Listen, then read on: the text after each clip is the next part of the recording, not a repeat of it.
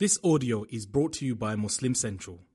Please consider donating to help cover our running costs and future projects by visiting www.muslimcentral.com forward slash donate.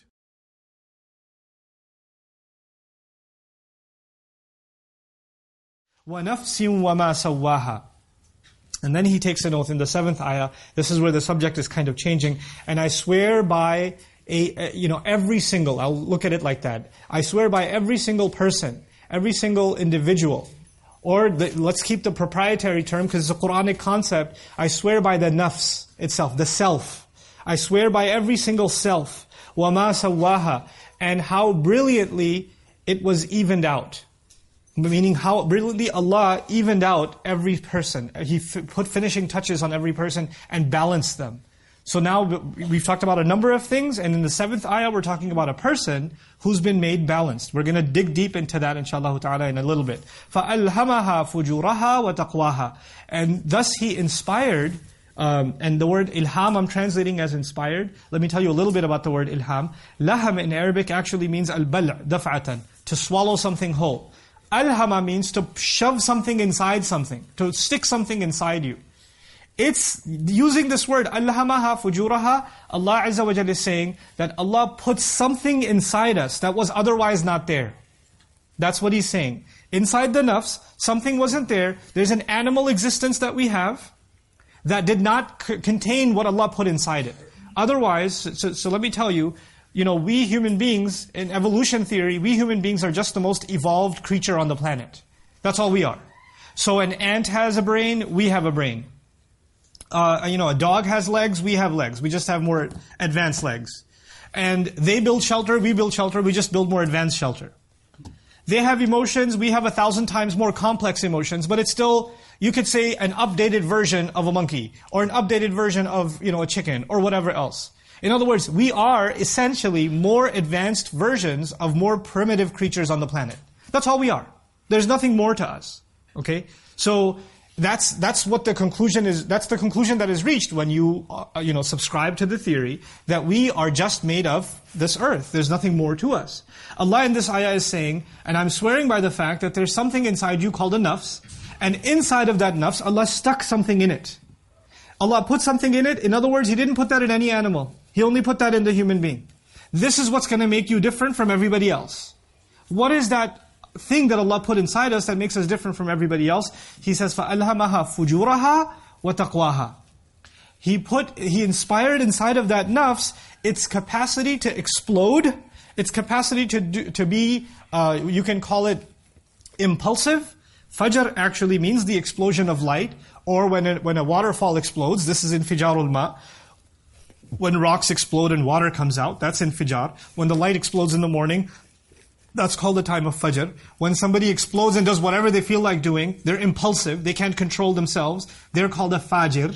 Allah says Allah inspired or empowered the human being to do whatever, be reckless and do whatever he wants, and at the same time, وَتَقْوَاهَا, and He inspired the human being to actually protect itself too. Meaning, to destroy the nafs, to explode the nafs, فُجُورَهَا, or its, its its capacity to explode, and it, Allah also inspired it with its capacity to protect itself, to save itself, to rescue itself. I'll take you back to what I said about the ruh before.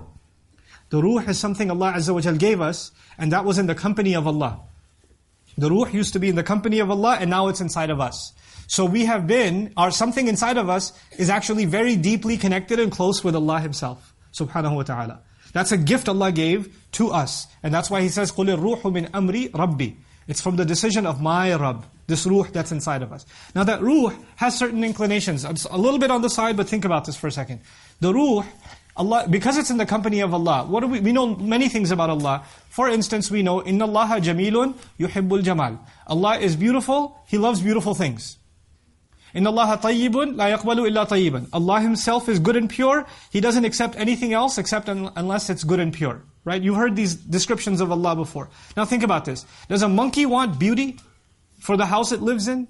Does an ant want, you know, to decorate its in, the insides of its residence? Does it want to dress better? Does it want to eat more delicious food? Does it want more purified drink? It doesn't. A dog will just lick off of the ground, whatever. A person, you hand them a glass of water and it's a little bit dirty, what do we do? Uh, let's just get a new glass. I need clean water. Allah is pure. He loves that which is pure. He put the ruh inside the human being. To this day, the human being, when he dresses, he wants to dress clean. When he eats, he wants to eat clean. When he sleeps, he wants to sleep clean.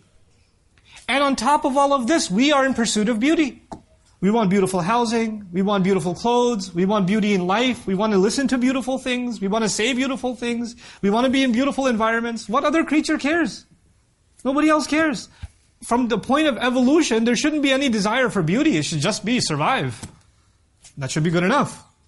Why do you need these additional things? And on top of that, not just do we, do we want something to be beautiful, we want we want to discover more, we want to learn more, we, we, we crave wisdom. Allah Himself is wise.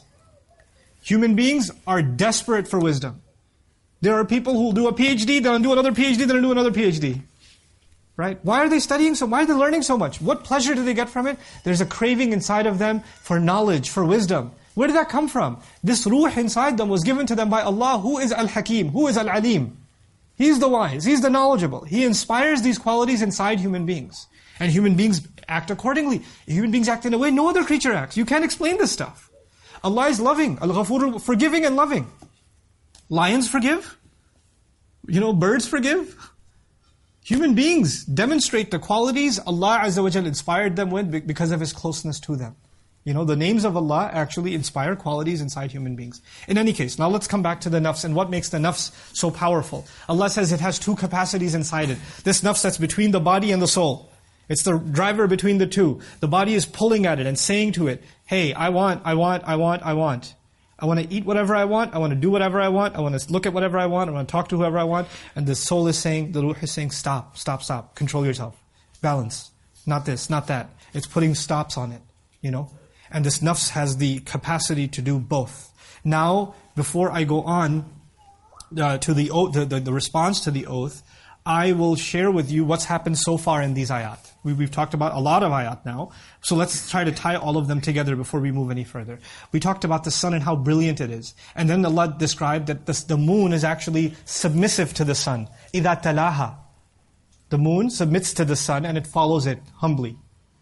It's as if the, the in this picture, the day is more powerful than the night, isn't it? Because the sun is brilliant and the moon is following.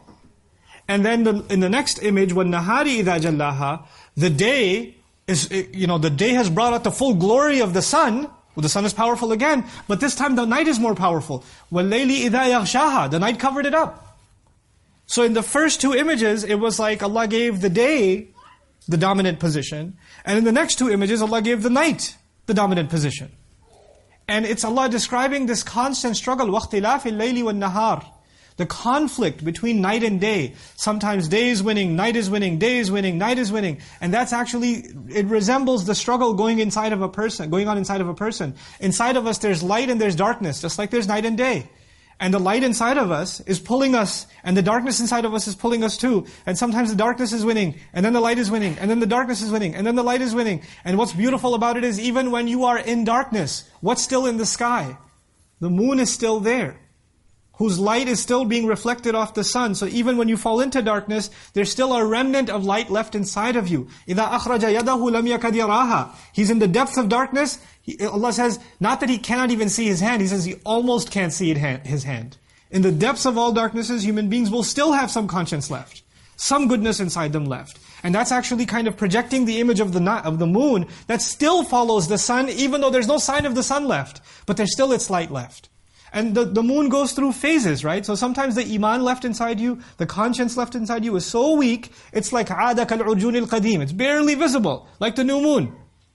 But then it gets, you know, brighter and brighter and brighter, and then the day comes again, and then your struggle comes again. So these struggles against our temptations, against our weaknesses, this is a human struggle that's always going to be there. That's the natural order of things.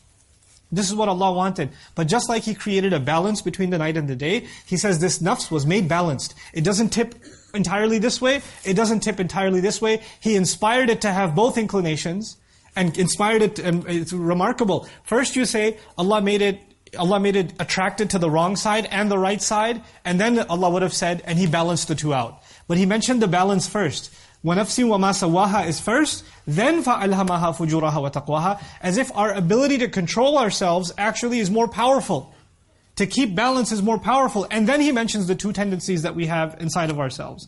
Then the, the next oaths was samai wa ma banaha wal ardi wa ma tahaha. The sky, and he swears by the sky and how brilliantly he, he raised it up, and the earth, how beautifully he laid it down. Now we're talking about high and low, up and down. And that's actually beautifully the composite of the human being. Part of us was made from the sky and it came from a very high place. And part of it is made, the body is made from the earth, from the lowest of the earth, and the dirt that's on the earth. And Allah Azza wa Jal, just like there's a balance between the sky and the earth, and they feed one another, the sky feeds the earth, and the earth flourishes, the earth flourishes, the, the, the water vapor rises up to the sky, then it comes back, there's a constant back and forth between the sky and the earth, there's a constant back and forth between our body and our soul. Our spiritual needs and our material needs, they go hand in hand. Our religion doesn't just serve our spirit. Our religion doesn't just want us to pray and worship and fast and that's all it wants. No, our, our religion wants us to get married. Our religion wants us to have a good life, to eat well, to dress well. The Prophet ﷺ loved perfume, loved dressing well. Other th- good things in life. It, it balanced both of those things out because they need one another. That's again the imagery of the sky and the earth. Now look at what these ayat have done. When you go outside today or, or tomorrow, you look at the night sky. Your your view of what night is, what it means to you changes. No matter how dark your surroundings are, there's still a moon out there. There's still some good in you. People may not see good in you anymore. Allah knows there's still good in you. And you know what? That good will come full bloom. You are going to be in a better state again, which is going to be day, like day. But that day will also come to an end. You'll have other trials, other challenges. You'll be enveloped in darkness again. And that's okay, because this is a cycle Allah Azza wa Jal created. So you can navigate the trials of life.